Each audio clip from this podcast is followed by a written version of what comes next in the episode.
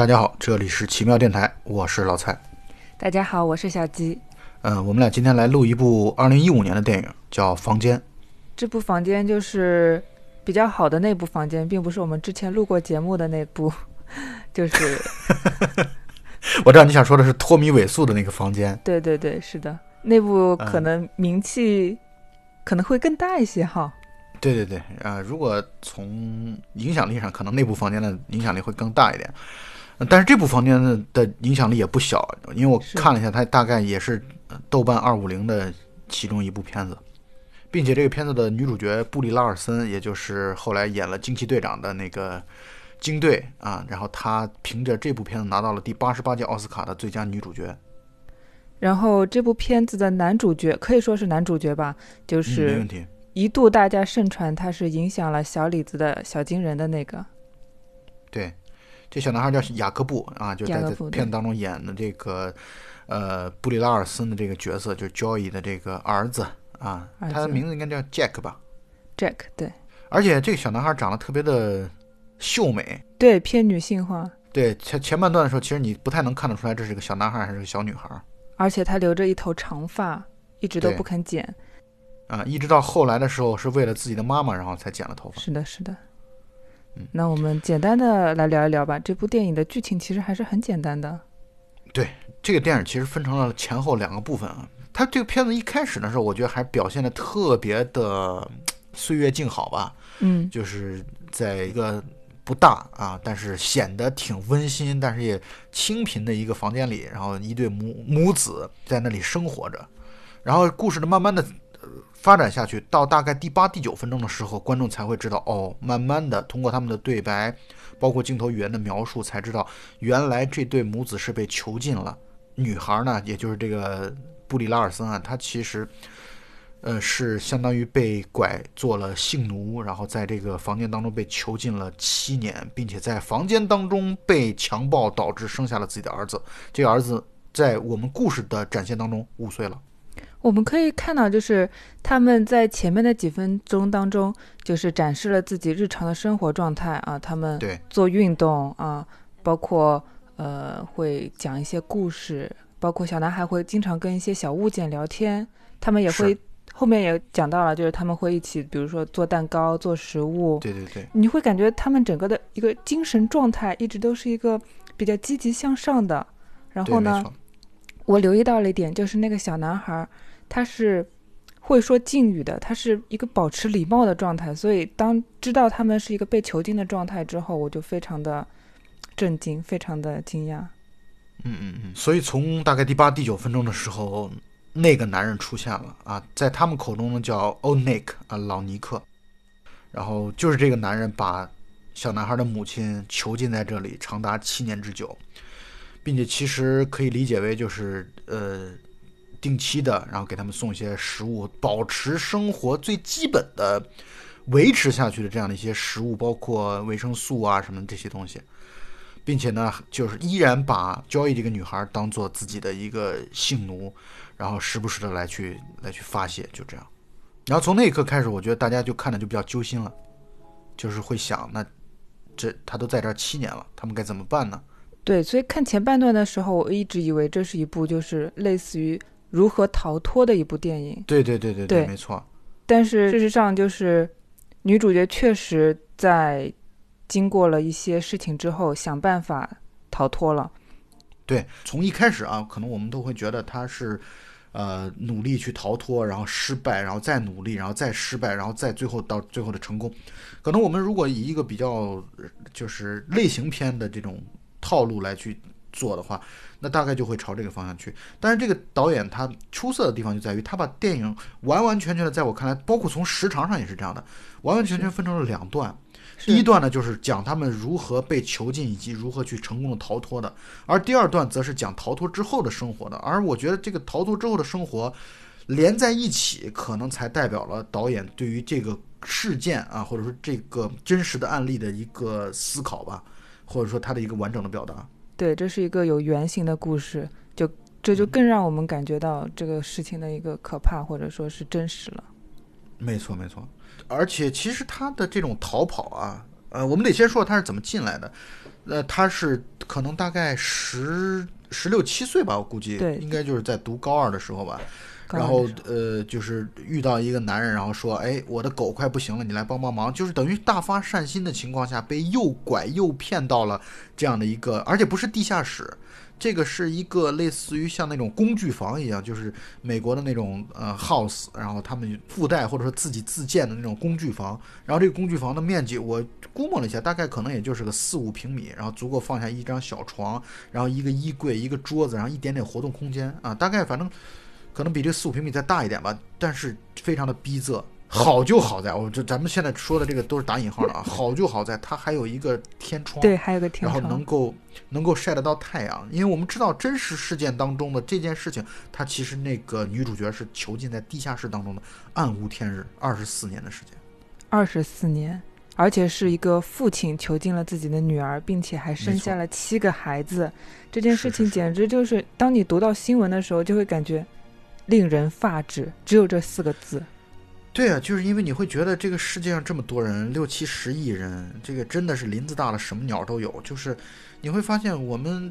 稀松平常的这种，我们会觉得平时这种去去餐厅吃饭呀，然后出去做运动啊，这都甚至都不是个事儿的事情。对于这样的人来说，都是一种奢望。我们就会觉得这个人的复杂性啊，包括这个世界的复杂性，在这一刻，在你看电影的这一刻，你会不断的感慨这件事情。你会觉得，哎呀。这个生活，我们的生活其实非常的幸福。周尔其实想过很多次去逃跑，但是都失败了。肯定啊，对，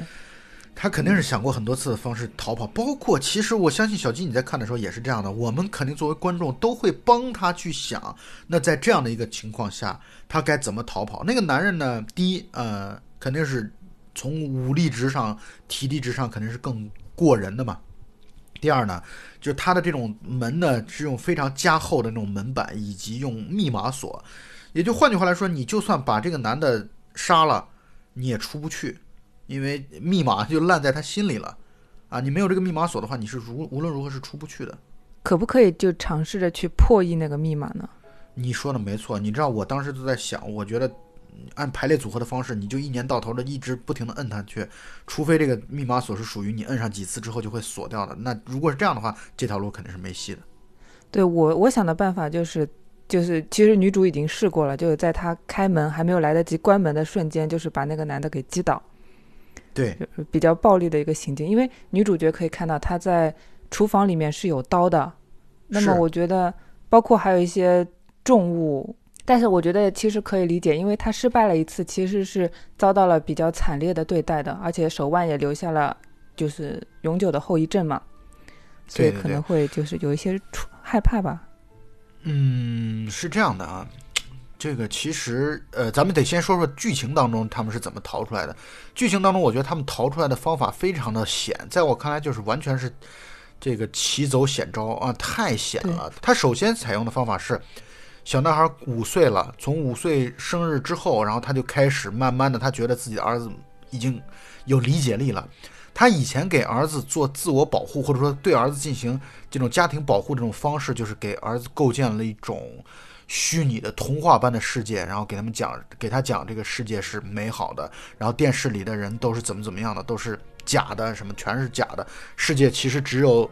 母子二人的这样的一个世界，偶尔老尼克会过来来探望他们，仅此而已。他那个时候可能是我觉得出于对于孩子的这样的一种不要让孩子担惊受怕，不要吓到孩子。但他在儿子过了五岁生日之后，觉得自己的孩子有了理解力了，终于可以开始跟他讲真实的情况的时候，那一刻其实还有一还有地方很有意思，在于他儿子会觉得这是假的故事，这是骗他，骗他的，然后他。说这个房间是臭房间，儿子一点都不认可，因为对儿子来说，从出生的五年到现在，一直都是这是他唯一的世界，所以他就像井底之蛙一样。但是这个井底之蛙绝对绝非贬义啊，他就像井底之蛙一样，他只能看到天窗当中那么一小片的天空，然后有的时候偶尔会有一些枯叶子落到这个天窗上，这是就是他能看到所有的外界的情况了，所以他不能接受这件事儿，我觉得特别的值得理解，但是。交易已经开始对自己的儿子去做这种教育了，然后告诉他外面的世界更美好，有外公外婆等待着自己。其实妈妈是被人，被老尼克，老尼克是个坏人，然后他把妈妈囚禁在这里的。我们现在要想办法逃跑，所以他先用的第一个招数就是给儿子身上用热毛巾把他身子这个体温加热，然后告诉老尼克说：“哎，你看孩子发烧了。”然后指望着。老尼克动那么一点点的恻隐之心，因为毕竟这个儿子是他们俩人的，啊，他们俩生下来的，所以呢，他就想让孩子被自己的这个父亲打引号的父亲带到医院去求救，啊，报警，然后最终能够寄望于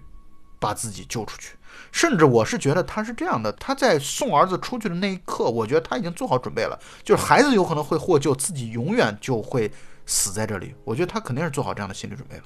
而且我觉得哈，就是迫使女主角就是马上开始实施逃离计划的，还有一个原因就是那天他们和老尼克发生了一些争执，然后遭到了断闸的惩罚，他们没有暖气了。对，我觉得女主角肯定是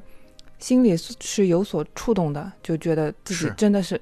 不可以再受制于人了。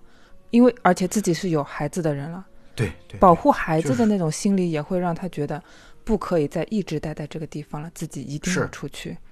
对，对他来说，他当然是在这里的每一天都是煎熬，而而他能够在镜头的前十分钟的表现当中，会表现的已经非常非常心态积极的，或者说心态相对健康的在这里生活，他真的很不容易。就是我觉得一般的这种。就是沦为性奴的人，大部分的恐怕，当然我们只是从读到的报道当中来看到的，都会精神错乱，都会，因为你就相当于跟外界的认知已经就都被阻断了，你等于你的生命停滞了。那么这样的情况下，你的心智会发疯的，我觉得。所以这种这种囚禁啊，对于一个人啊，不不论是男人还是女人，总之对于一个正常的人来说，都是一种酷刑。是的，而且。女主角的心态保持的良好，还可以从她儿子的一个整体的一个精神状态上体现出来。包括你刚才说到的那个，他一直在很有礼貌的孩子，很有礼貌的表，呃，表达说话，这其实也代表了他对于自己儿子的这种教育，其实真的已经尽力了。是的，是的。而且我留意到一个细节哈，就是他们做生日蛋糕的那一次，Jack 是因为没有蜡烛而发了一次火的，他爆炸了。嗯。就因为这一点点小事而爆炸，然后呢，他又原谅了自己的母亲。我觉得这个细节特别的生动，就是正常的在阳光下长大的孩子也是会有这样子的心理状态的。对，Jack 在那个暗无天日的牢房里面和外面的孩子所拥有的心理状态是基本一致的，这代表了他母亲基本上就是完全没有把自己糟糕的情绪传递给孩子。是是是是，我觉得这一点特别的伟大，特别的不易啊。让我们续着刚才在说，就是他们一开始啊，他一开始的计划就是让孩子呃假装装病，然后被老尼克带出去之后，然后去报警。但是呢，后来老尼克根本不为所动，也不会愿意去带孩子出去。那他只能想到一个狠招，就是让儿子装死。装了死之后，然后呢，裹在一个很厚的地毯当中，然后让老尼克拿出去，把孩子带出去埋掉。啊，当然，他说的就是当老尼克把你带出去的时候，他会经过哪哪哪儿，他可能会转弯，他会停下来，或者说减速的时候，转弯的时候，你就从你一定要学会从地毯当中滚出来，然后跳车呼救逃跑啊！就我觉得他其实他们的计划是这样，但是我个人，包括我跟小吉一开始在录节目之前的这样的一个准备会的时候，我们会觉得，哎呀，这个事情实在胜算太小了，是的，是的。他们最终能够靠这条路、这个方法逃出去，实在是幸运又幸运。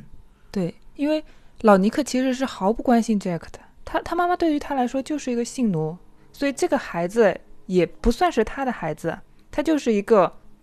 小孩。然后我我一直很担心，就是他比如说把那个呃卷在毯子里的 Jack 搬出去的时候，比如说就地埋了，或者打开来检查一下是不是真的死了。对啊，就任何一个地方出了差错，剧情都不可能按照一个美好的结局往下发展。是啊，像这么一个男人，我觉得如果真的发现他被骗了，他一定是你，你应该同意我的这样的一个观点，就是能做出这种事情的人，通常都是特别自卑的，而且通常都是那种就是。特别弱鸡的，就是思想上啊，就是从思想上，否则他不会做出这样的一种为了彰显自己的控制力，为了彰显自己的统治力的这样的一种事情。这样的人心里是完全极度扭曲的，所以他如果发现他被骗了的那个时刻，他一定，我觉得他会毫不犹豫把两个人都干掉。是的，我同意。因为这样的人内心是虚弱的，垃圾。那个大家如果刚刚听到了 B 的声音的话，那么是老蔡爆了粗口。不会的，因为我会把那段删掉的。但是我会把这句话留下的。我会让大家知道，小吉的这个预告其实代表我刚才他妈的说了脏话。但是，呃，你看看啊，这里边还有就是，我刚才已经说了嘛，这个房子它是一个类似于像工具房一样的。嗯。然后，这个老尼克家的后院其实挺大的。说实话，他如果因为我在看的时候，我甚至想，我就想到了《追击者》，你知道吗？《追击者》当中那个何正宇，就是把所有的他所杀害掉的女孩全都埋在自己的院子里了。所以我在看的时候，我非常恐惧，我会觉得，哎呀，这这条路这样的选择那是不对的呀，这样的选择太恐怖了。但还好的就在于，呃，老尼克就像个蠢货一样，他也确实是个蠢货，然后就把孩子带出去，然后要找地方去埋了他。然后孩子顺利的从地毯当中跑了出来，翻下了车，然后遇到了一个带着狗遛狗的一个人，然后嗯，他就喊救命，那个遛狗的人就不让这个老尼克走，那个老尼克就吓得落荒而逃，然后孩子终于就获救了，并且报了警，警察及时赶到也救出了 Joy，也就是孩子的妈妈。我们从电影的类型片的角度来说，其实这一段是不够出色的啊，我们从。类型片的角度来说啊，我们单纯在在谈电影，因为它的这个就属于你的逃亡或者说逃跑啊，特别的容易，特别的轻松，就是几乎没有任何的失败啊，也没有任何的这个波折就出去了。但是我们从整体这部电影的角度来说，而不是从类型片的角度来说的话，这个电影它成功恰恰就在这儿，因为它的琢磨的用力的点根本就不在于，或者说不主要在于，或者不只是在于他们是如何逃出去的。是的，当然，咱们刚才也说到了，就是，嗯，他的这个逃跑计划确实，怎么想来就不是一个特别好的一个计划。小金，我不知道你觉得他该怎么样去更好的逃跑呢？我其实也有想过，就是具体怎么样去操作，但是就是我第一想法就是通过暴力行径嘛，就是对，在男的开门或者说是关门的瞬间，就是干干倒他，他只要门还开着。只要丧失了一定的攻击能力，他就可以先跑出去，跑出去了之后再说。然后是是是。另外的就是试密码，还有就是破天窗。破天窗没戏，因为它太高了那个房子。但是我觉得，我我同意你的第一个和第二个方法，就是。可能这两个方法相对来说是，当然第二个方法如果是那个密码锁是，比如说试几次就就锁住了，然后老尼克反而会发现的话，那显然没法用。但是第一个方法可能是这里边最为，哎呀，就是逃脱可能性最大的方法吧。你看，我看这个片子的时候，我就会想起来《老男孩》这个片子，就是朴赞玉的老男孩。那个片子当中的那个吴大秀被囚禁了十五年的时间，他一开始是绝望的，但是他慢慢的他就暗下决心，他要锻炼身体，然后他要呃包括练习格斗，然后他要只要有机会他就一定要去去去逃出去。但是呢，这个片子当中你看，这个片子我我们也能想见得到的就是，因为老尼克时不时的就来去。发泄自己的欲望，所以他其实是能够注意到交易的变化的。所以你如果真的把自己练得特别壮、有肌肉的话，恐怕也会就很容易暴露嘛，对吧？对，而且导演也特意给他安排了一个，就是已经试过了，而且失败了，而且遭到了暴打，对吧？可能就也给他留下了一些心理阴影。对，这就是他没有选择这种方式。对，但是就是我还是。我觉得还是咱们俩这都是这样的一个观点，就是可能在这种情境下啊，在这个片子当中这种情境下，可能采用暴力的方式是他出逃几率最大的。然后无论是怎样的，你比如说，可能如果从电影的角度来说，可能有两种处理办法。第一个就是他在进门的那一瞬间攻其不备啊，这是这条的成功的可能性并不大。第二条则是他进门之后努力争取把他制服，然后通过不断的虐待他，让他不得不说出自己的密码。但是这个可能性就要看老尼克是不是一条汉子了。不过从我们对于这种角色的认知来看，这种人一般都挺怂的。当然，我们也只是在作为一个旁观者去讨论这个事情。我们只能从这个角度。对，有一点站着说话不腰疼，说实话。对对对对对对，是这样子。对，可能如果我们自己是当事人，在日复一日的这种监禁折磨之下，可能也会丧失了那么一点就逃出去的欲望吧。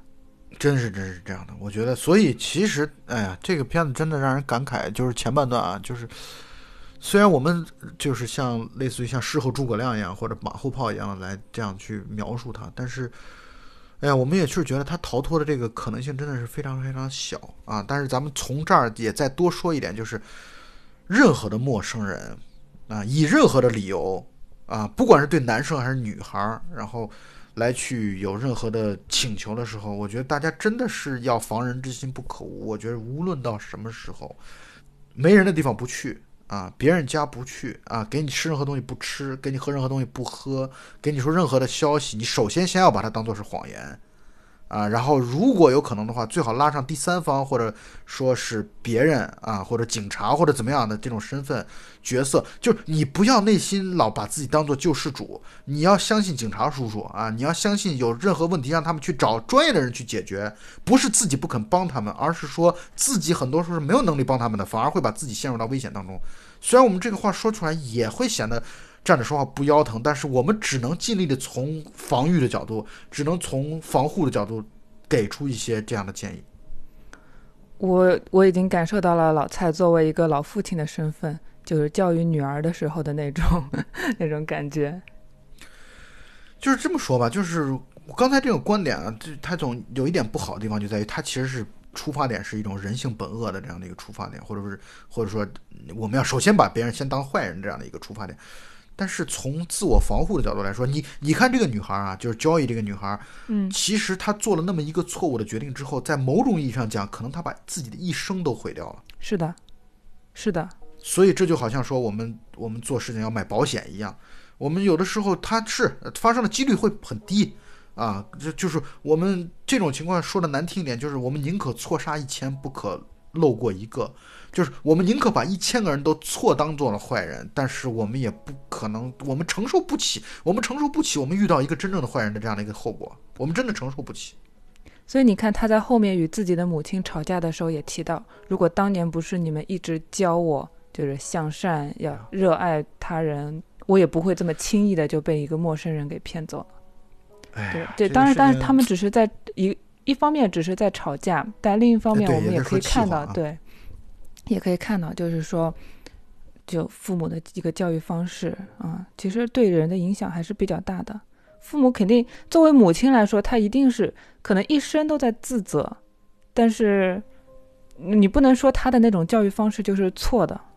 是啊，当然不是错的。哎，这个地方说到这儿，哎，我们真的是就属于你看啊，我们正常的教育方法面对的其实正常的环境和正常的人，但是你看这个老尼克这样的代表了。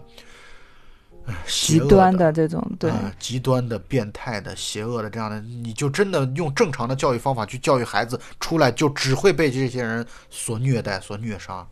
是，但所以万幸，最后女主角还是逃了出来。但是我们在逃出来的时候，就是那个 Jack，Jack 其实是受到了警官的一个救助嘛，在警官车上的那一段，我觉得其实看的特别的揪心。特别的揪心，尤其是有一男一女两个警官的时候，你可以明显看到他们之间的差别。万幸他遇到了一个负责任的女警官。对啊，就是因为那男警官可能会觉得这就是一个跑丢的小孩，然后也说不清楚自己家在哪儿。对，你想想，这个五岁的小男孩真的是说不清楚自己的这个状况。对。然后我不知道是不是因为性别的缘故，女警官在这方面可能会更加的敏感。对你应该也能感觉到，这个女警官至少我们从看电影的角度来说，我们预设了，就女警官也是有家庭的，然后她也是一个母亲，然后所以她对于这种事情会格外的比男警官作为一个父亲的角度来说会更敏感一些。当时那一段就是特别的激动人心，你知道吗？就是女警官掏出那个对讲机，就是跟大家说啊，在哪一个街口过几道弯的地方啊，有可能会有一个木棚啊，大家都去搜，还有一辆红色的车，大家都去找一下。就那那一段就特别的激动人心，而且你知道，就看这一段的时候，我的想法就是，你看，老尼克都慌了，就可见他其实是一个多么怂、多么垃圾、多么烂的一个人。就是他其实根本也不知道这种情况他该怎么去处理，他连逃都不会逃，是，所以他完全出于自己男性的在体力上的那么一点点可怜的优势，然后来去把这样的女人，然后囚禁起来，这是一个特别。肮脏的、可怜的垃圾，但是有些人的一生就是被这样子的垃圾给毁了。七年时间，就是你人生当中最好的七年时间，你没有办法去上大学。对吧？对，咱们现在就姑且不说这个到底是青春的七年，还是咱们打比方说，你就是六十岁的时候被拐跑了，然后拐了七年，那一样的。在我看来，对人的这种心理的这种创伤，可能没有什么本质的区别。但是这事儿最大的关键在于，他其实只要这么做了。我觉得这个人的一生都会受到这种负面的影响，这也就是后半段这个电影的后半段所一直在讨论的问题，就是这件事情的创伤绝对不是在救出来的那一刻就结束掉了，而甚至很可能在创伤在后续的发酵的情况下，很可能比囚禁时候的你可以明显看得到的是，交易救出来之后被救出来之后的心理状况，明显在镜头当中不如他的前十分钟的那个时候的健康。是的，确实是这个样子的。这也就是我们这部影片当中一直在讨论的，就是前面半部是肉体囚禁，后面半部在讲如何就是就如何从肉体囚禁当中逃离出来，后面半部在讲如何从精神囚禁当中逃离出来。是啊，这种精神囚禁并不是老尼克给附加的，但是又不可避免的就是老尼克给附加的，就在于。这个片子叫《房间》啊，我仔细琢磨了一下，我觉得这个房间这个名字起的非常好，就在于你前半段是在一个有形的房间当中被囚禁着，后半段其实是在一个无形的房间当中被囚禁。这个房间甚至后半段这个房间是多个人盖起来的，包括你的原生家庭，包括媒体，包括社会，甚至到那个时候，很多时候你的就是我们普通人认为啊，我是在关心他呀，我说的一些话是在关心他，可能对他来说都是一种伤害。这里面有几个非常典型的一个人物形象，差异最大的就是 Joy 的新旧两个父亲。对，没错，没错，可以这么说。他见到了自己的父母之后，才知道自己的父母离婚了。对，我觉得他的那个失踪，可能其实是也是加剧了他父母离婚的一个主要因素。绝对是，绝对是。你要知道，很多家庭都是在自己的孩子没有了之后，然后迅速的分崩离析。对我们可以用“分崩离析”这个词，因为等于说孩子没有了之后，这个家庭就破碎了，那夫妻可能就也没有办法再自然的相处在一起。只要夫妻在一起，就会想到往日的那些快乐的生活。你说的没错，你知道很多时候他们这种分开啊，我是说有的时候他不是由于夫妻之间的感情出了问题，或者说夫妻之间开始恶语相向，不是这样的，而是由于我只要跟你生活在一起，我就会想到我的女儿被囚禁，我就会想到我的女儿，或者说我我会想到我的女儿的失踪，我就会想到我只要跟你生活在一起，我就没法走出这段生活，所以这就是为什么我们要离婚。其实我觉得这个点特别的能理解，是他的亲生父亲一直都没有办法接受他的外孙。他没有办法去正视他的脸，也没有办法，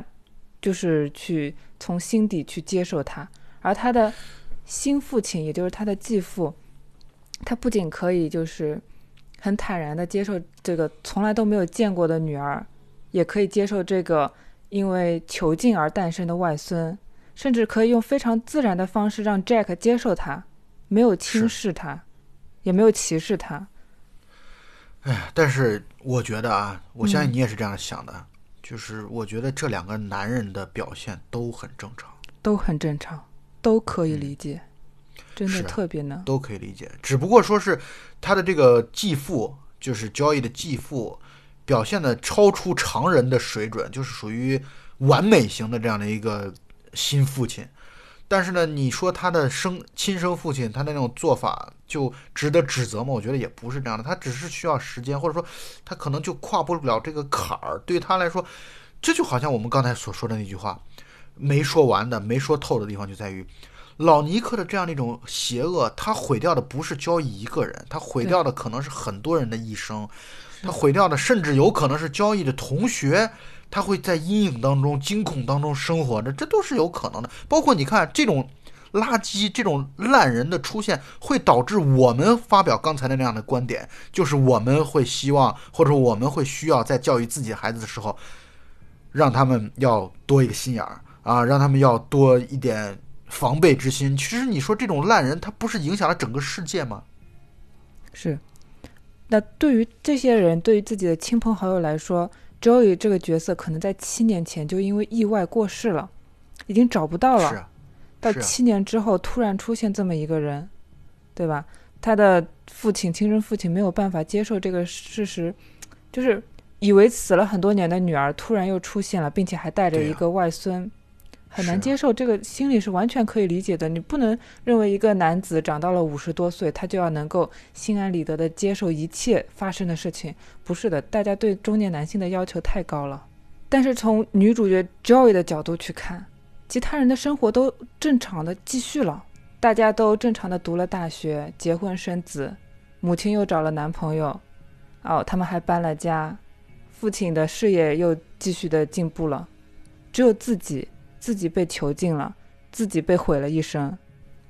他没有想到，就其他所有人的生活都因为这件事情而改变了。对呀，那我觉得在那一刻，我们每我们理解每一个人，就是我们理解每一个正常的这样的，就是非邪恶的人啊。我你想想，对于交易的心态来说，他在翻他的那些同学的之间的那些照片的时候，他就会觉得，他就像。其他人都坐着高速的列车，远远地抛离了自己，而自己在站台当中孤零零地站在那里。我觉得那一刻，如果让我来去描述他的话，就是这样的一种心态。他会觉得他被世界抛离了，抛弃了。对他可能之前也会觉得，啊，我们之间的友谊是这么牢不可破，啊，我失踪了，你们可能会有那么一点点改变。但是从七年之后的这个角度来看，大家都按照正常的轨迹去生活了，他可能就比较难以接受这个情况吧。对啊，所以这就是交易，在我甚至用“出狱”这个词啊，他从出狱之后，啊，他从越狱之后，他真的是所受到的第一层面的打击，就是身边的人对自己的这样的一种，其实是格格不入啊。这种格格不入不是主观的意愿，而是确实，这就好像，这就好像大家。都在高速发展的世界当中成长了七年，或者说经历了七年，而你在一个封闭的空间，这个时间甚至像是停滞了一样的，然后来去长了七年，而且这七年还是他的人生观的塑造的关键阶段。其实是，然后这个时候你去看 Jack，Jack 其实就基本上不怎么需要去恢复，但是 Joy 一直就觉得啊，我要去救他，我儿子被关了这么久啊，我要去。把他的那个整个心理状况去调整过来，但是事实上，我们观众都可以看得出来，最需要调整的其实是 Joey 他自己。没错，没错，是这样的，这也很能理解，因为孩子的可塑性，而且这也是庆幸的地方。就我们庆幸的地方就在于，经过了五年，可以说跟除了自己的父母之外，其他所有人都从来没有见过面的，只仅仅只是通过一台小破电视，还理解为那都是假的。的这样的了解世界的一个小男孩来说，恢复的如此的快，我们应该感觉到很欣慰。其实，对，而且他迅速就结交了朋友。我觉得就是，这也是他母亲一直在那个小房间里面对他一个积极健康的心理建设的一个结果。对对对，没错。呃，所以刚才我们说到交易的他的第一层所面临第一层的这种。难关就是他如何面对周围的人都在成长、都在进步、都在往前走的情况下，而自己停滞了七年。他如何去面对自己相当于就被抓走了七年、被被莫名消失了七年的这种情况？这种损失是如何去心里来去做弥补？这是他要面对的第一个难关。第二个难关呢，就是他的这种这种家庭关系该如何去修复的这个问题。这其实刚才小杰已经提到了，他的爸爸。就是难以接受他带回来这么一个，哎呀，在他爸爸那边可能或多或少会有觉得，哎，这就像是一个野种一样。他爸爸会看到小男孩的时候，就会想到他妈的有一个垃圾把我的女儿霸占了七年。他，我觉得那一刻父亲肯定是内心是百感交集，而一定不可能没有愤怒这个词的。是。而同与此同时呢，他的母亲呢，包括他妈妈重新改嫁啊，我觉得对他来说其实也是代表了一种，他需要重新去认知，或者是重新去适应，重新去习惯。是。还有就是他小孩毕竟在那里从来没有见过手机这种东西，然后出来之后迅速的去习惯了在手机上看朵拉呀什么的这样的一些一些视频啊，呃，包括玩游戏啊什么的。嗯，所以他会觉得不适应，而而在这个过程当中，就就会产生了和家庭成员之间的这种冲突。他可能在就是自己知道自己父母离婚之后，就觉得自己这个家庭已经破碎了，完了之后自己反而像是一个旁人，像是一个外人，去破坏了他们原本已经很和谐的一个生活状态了。对对对对，所以他在那一刻他会觉得。他会自己生发出的想法就是，这个家庭其实不需要我。你看，父亲也有自己的事业，然后母亲也有自己的新的生活，然后我觉得我和 Jack 回到这里，像是在打扰了大家一样。他会有这样的一种，不能叫负罪感吧，但至少会有这样的一种自我嫌弃的这种感觉。然后像这么大的一件事情，当然是立刻引发了媒体的轰动。然后从他。离开那个房间之后没多久，媒体就已经蜂拥而来，然后他们的那些亲友们就开始在商量一些媒体对策。当然，一开始的状况下，他肯定是不适合接受任何采访的。但是，经过与自己的家人大吵了一架之后，他又决定自己要面对镜头，去要面对外界。但是，这个访谈，我是觉得真的是。对他的一个心理状况是一个非常大的转折。对，我们这么说吧，人当然需要理性啊，但人不能永远理性，不能时无时无刻不在理性。我觉得这样的，尤其对对他人这样那种理中客的这种态度，我觉得有的时候真的很招人厌。而媒体的那个访谈就代表了这一点，因为媒体问了三个问题，三个问题其实设计的非常的。有攻击性啊，在我看来，我觉得这种非常的就是表以披这种理性客观的外衣，但其实是代表了一种非常强烈的攻击性。我觉得是对受害者的二次攻击。没错，绝对是这样的，就是其实在揭伤疤呀，而且这种揭伤疤是带有一种质疑的这种态度来去揭伤疤，这种揭伤疤的方法，我觉得很伤这种受害人，就是相当于受害人，就像小吉刚才说的，他其实等于二度受到了伤害。他问的三个问题，第一个问题是说。你当时在被囚禁的时候，难道没想过自杀吗？你瞧瞧这问题问的，对，就是我给他，我给他翻译一下，就是你怎么不去死呢？对你瞧这问题问的，这个如果就说白了，我觉得媒体的那个问题每一个都会让人想反问的，就是那您怎么不去死呢？遇到这种情况，你是不是就会去死呢？所以这个问题一上来就给了女主一个比较大的打击，她当时就被问懵了。对。是问懵了，然后就会，就是你这是带有善意的吗？你这是出于关心吗？你还是就是来去探究，就像是一种，呃，侦探小说一样，你就像一个推理小说一样，你非要探究出一个谜底来吗？你是需要，你是希望给大家树立一个，或者说你就甚至你在问这个问题的时候，你就预设了说，好的，那你就是该死呀？你怎么不去死呢？这就是人血馒头。我觉得这个记者的自身素养实在是。太糟糕了，非常糟糕。他的家人对对整个不是他的那个家人怎么会选择这么一家媒体？这种媒体一定是平时被惯坏了，他肯定是处在那种媒体食物链的最顶端，他高高在上，他非常高傲，他会觉得我报道你，这是我给你的一个机会，我你上了我的节目，你就会在全国出名，而且你有了名气之后，你就会有钱，就会有关注度，就觉得这种。这种傲慢的这种态度，我觉得这是媒体非常要不得的一个态度。换句话来说，我是觉得他问的这几个问题都让人难以回答。就是你是想干嘛？你是想来去来去讯问我一样，质问我一样吗？我觉得这种问题都问的特别的一个接一个的。我觉得他是想要苛责一个完美的受害者。对，是或者说他想要塑造一个，他希望能塑造一个完美的受害者。对。那他问的第二个问题则是：你什么时候会跟 Jack 说他的爸爸的事情啊？也就是在别人还惊魂未定的时候，你现在开始想起来这个 Jack 的亲生父亲是谁了。然后还要去质疑他怎么到现在还不去跟儿子说啊？你的爸爸其实就是那个老尼克，就是那个恶魔啊！我们应该怎么样怎么样去面对这个问题？问的也非常的无理，我觉得没有礼貌。对女主角，她是心里面不承认这个父亲的，因为她认为父亲是应该爱孩子的，但是老尼克对那个 Jack 一点感情都没有，所以他是不承认的。换句话来说。女主角其实她的那个说法，我觉得她说法说的，我觉得说的非常的得当得体。是，她就直接那个时候她已经在针锋相对了。她说她不，她不认为老尼克是她的父亲。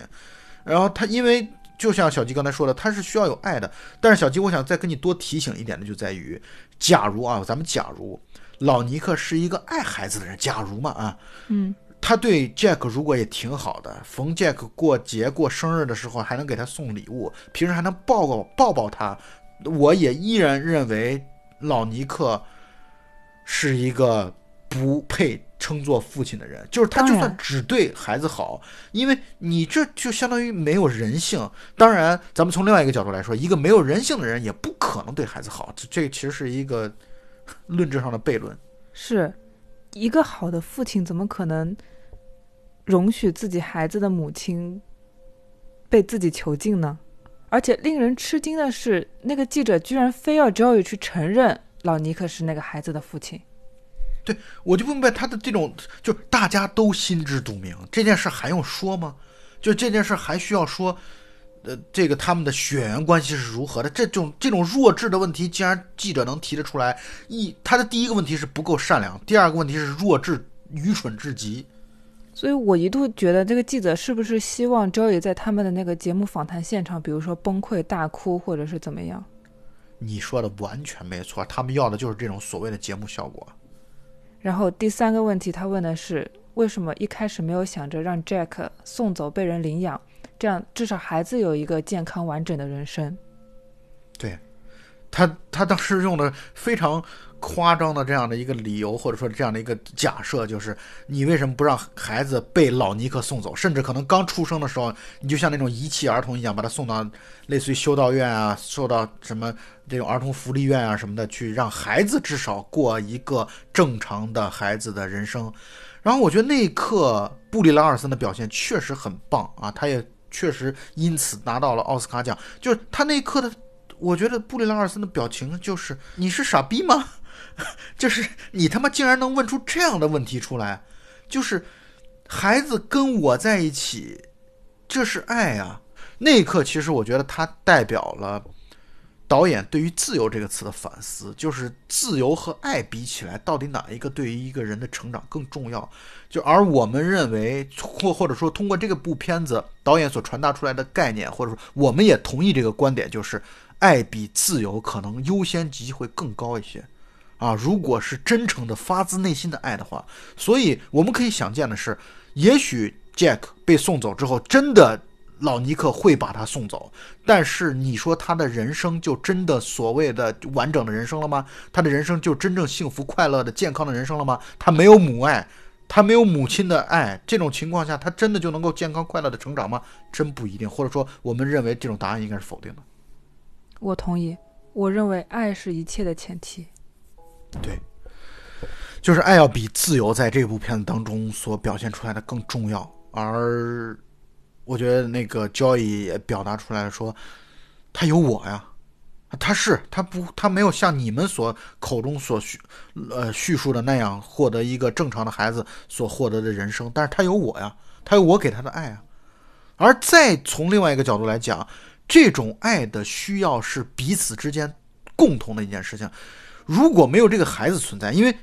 节目的一开始，那个访谈节目的一开始，Joy 就说到了他的人生的改变，或者说他的那个囚禁的人生的改变，一切就是从孩子出生那一刻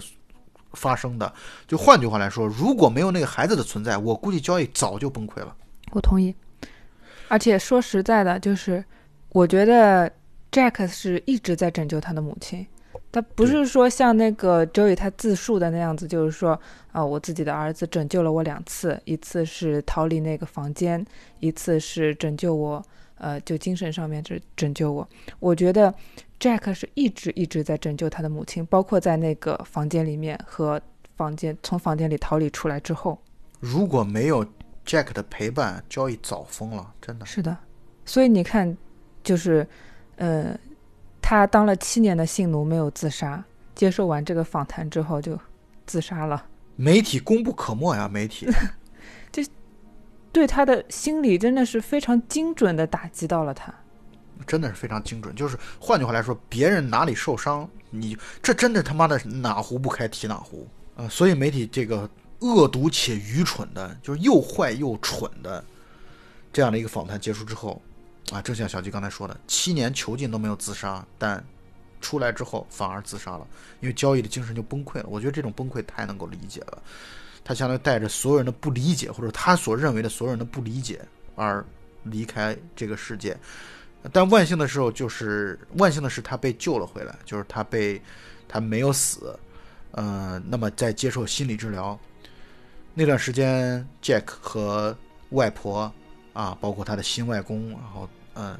生活在家里边，然后并且 Jack 其实表现的非常的勇敢啊，非常的坚韧，同时呢还很乐观，还很阳光。他真正的逐渐的融入到了自己的新的生活当中去，包括结交了新的朋友，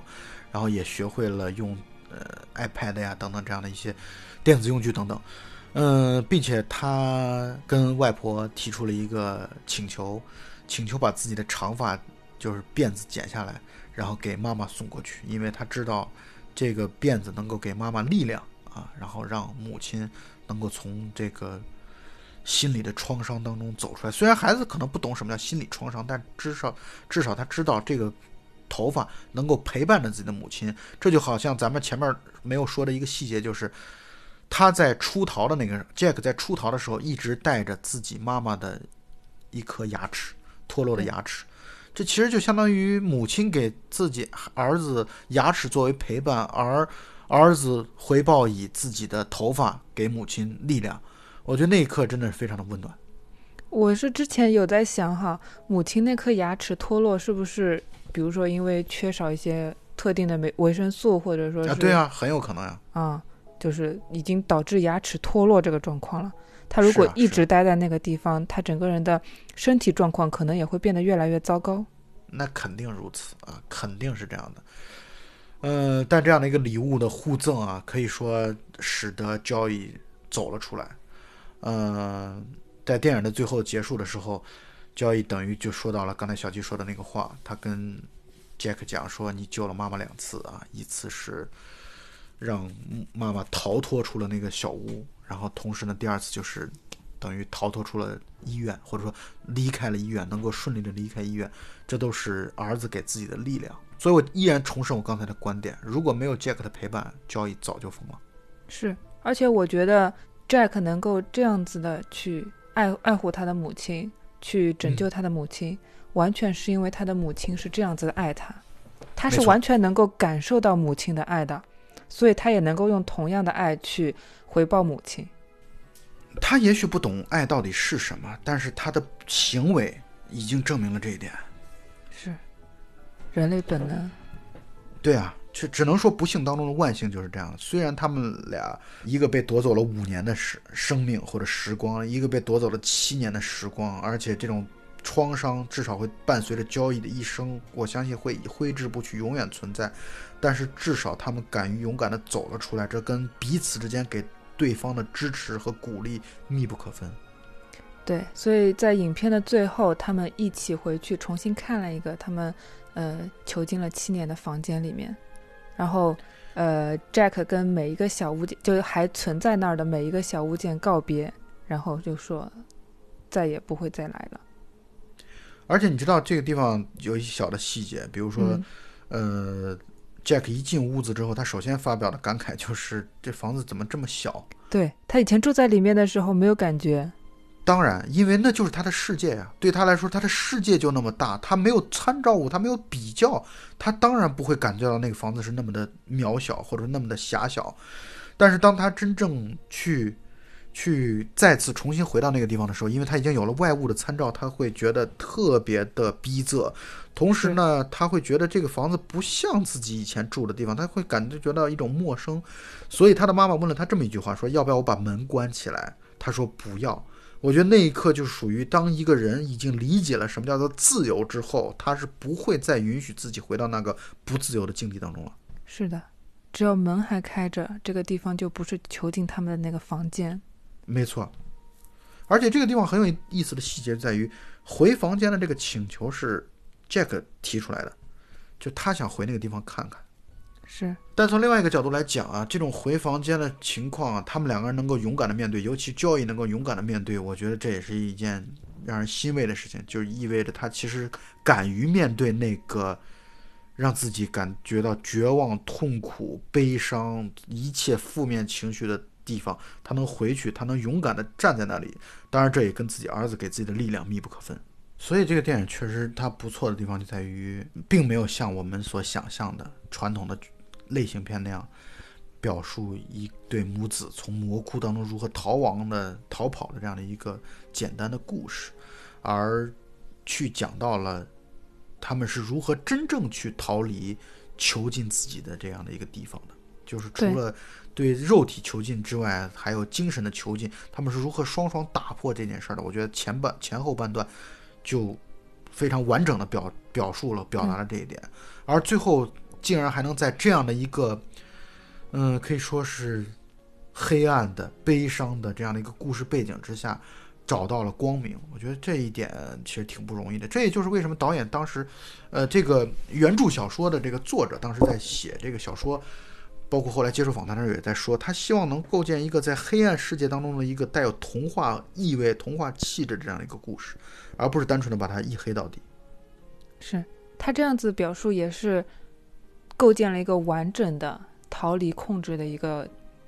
一个链条吧，我觉得没错。这就不仅仅是讲一个逃离的一个类似于，比如说悬疑片或者说是惊悚片，这是一个比较完整的电影。它从一就是把整个事件从事件发生一直到精神状态改变，完整的去讲述了它。对，就是其实我觉得代表了，无论是原著小说的作者，包括还是电影的导演的这样的一种比较强烈的人文关怀。这个关怀不是单纯说我们逃出就结束了，而是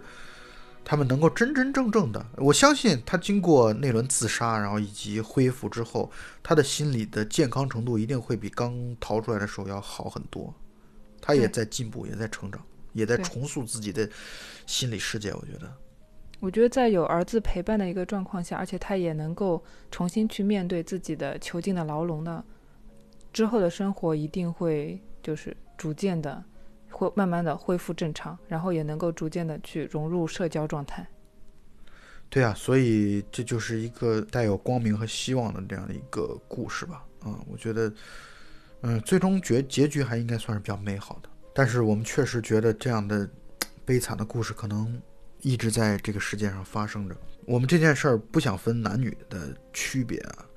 但是我是觉得有一说一的是，所有想要从精神上、肉体上去控制他人的这样的一种想法，我觉得本身都是邪恶的。我们一定要学会去辨别，有没有人要去从精神上和、肉体上去囚禁你啊？他不一定是需要这么一个几尺见方的房子啊，他可能他去精神控制你。啊，那我们一定要去勇敢地打破这种精神控制，而且我觉得有的时候也有的人说，哎，我实在养活自己太累了，我不想养自己了，谁求求好心人把我养了吧，或者把我管了吧？啊，我觉得这种想法都是很危险的啊。人之所以在人生当中走一遭，就一定要去努力掌控自己的命运。尽管你掌控自己命运其实很困难的一件事情，但是我们不能放弃这种努力，或者说不能放弃这种对自己人生的掌控。你不能把自己的生命生活交给别人，啊，不要总是觉得哎太累了，我不想再想问题了，不想再思考了。这种思考一定是必要的，这就是你在掌控自己的人生。怎么说呢？我我是觉得啊，就是不起眼的那种精神控制，在日常生活当中简直就是随处可见，包括两性关系，包括家庭家庭的父子和母女或者之间，还有包括职场里面，反而像是一种比较正常的一种现象。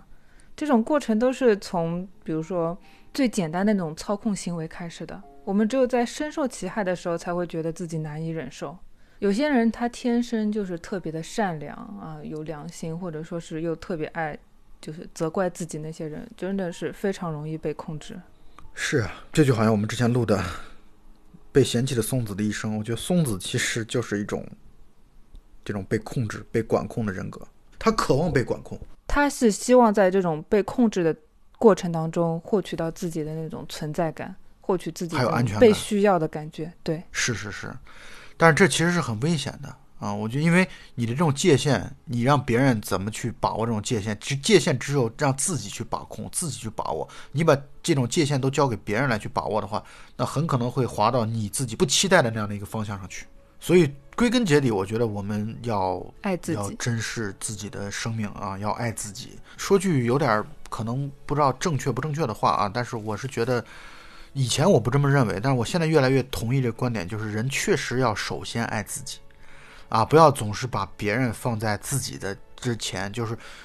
这个话不，我不觉得这是自私，因为每个人只有先爱好自己了，才有权利或者说有能力去爱别人。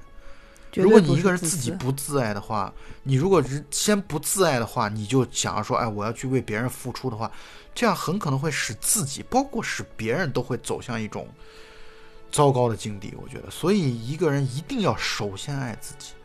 那既然讲到精神控制这个话题了，我给大家推荐一本书吧，就前前一段时间刚刚看的，叫《冷暴力》，就是探讨人际关系当中的一种精神虐待行为的一本书。嗯，我觉得我们其实每个人都应该去看一看啊，因为你以为你不是啊，你以为你不是。被控制的，你以为你不是在控制别人，但有可能你的行为其实已经在这么做了。我我觉得我始终持这样的一个观点啊，就是当你能意识到自己存在问题的时候，这样的时候还是有救的，就是或者说这样的事还是有可能去改变的。你总是觉得自己没有任何的问题，我做事情都完美，我从来不控制别人，别人也不控制不了我的话，我觉得这样的这种心理和情绪反而是危险的。对，它是一个就可以说是一个比较封闭起来的一种自恋状态了，可以这么说吧。嗯，呃，我们要去发现自己身上的问题啊，要也要发现别人身上的问题。然后，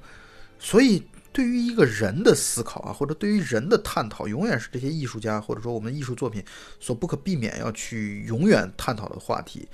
那因为你在探讨的这个过程当中，你就是在认识自我，你的观众也是在这个过程当中获得成长。虽然我其实不喜欢一个电影有教育意义啊，但是教育本身也确实是值得的。在有些时候，在某些时刻，尤其对于这样的一种真实的社会事件所改编的故事，对我们能够从电影当中反思，能够从电影当中就学到一些东西。我觉得，抛开电影本身来说，这都是有意义的。包括电影的一些社会社会性的意义、社会性的效果，比如说推动了那个法律的跟进啊之类的。对，嗯，那么这部片子我在看之前啊。好多人都跟我说这片太虐了啊，这片太太残忍了。但我其实反而觉得，我看完之后，我会觉得这个片子导演处理的非常的光明啊，非常的有希望。所以这个片子其实不算虐，因为它根本没有一一黑到底。所以我觉得大家看这个片子，应该你看完之后可能没有那么的难过啊，或者没有那么的沉重。虽然这个故事本身是沉重的，但是导演给了人希望，所以我觉得大家都可以去看看这这个电影。就在这样子的一个故事的一个背景下，导演把它设置的非常的阳光，非常的积极。对，我觉得整部电影看下来，就整体来说给人还是一个比较良好的心理状态，就没有说到最后感觉呃世界黑暗没有希望了，人类赶紧灭绝吧，没有这样子的一种心理状态。对对对对对。只有像《伊甸湖》这种片子才是一黑到底，真是不给人任何的希望。我觉得，所以这个片子其实还挺值得推荐大家去看的。在某种意义上讲，其实也是一种疗愈的电影。对。那本期节目到此结束啊，大家再见。大家下期再见。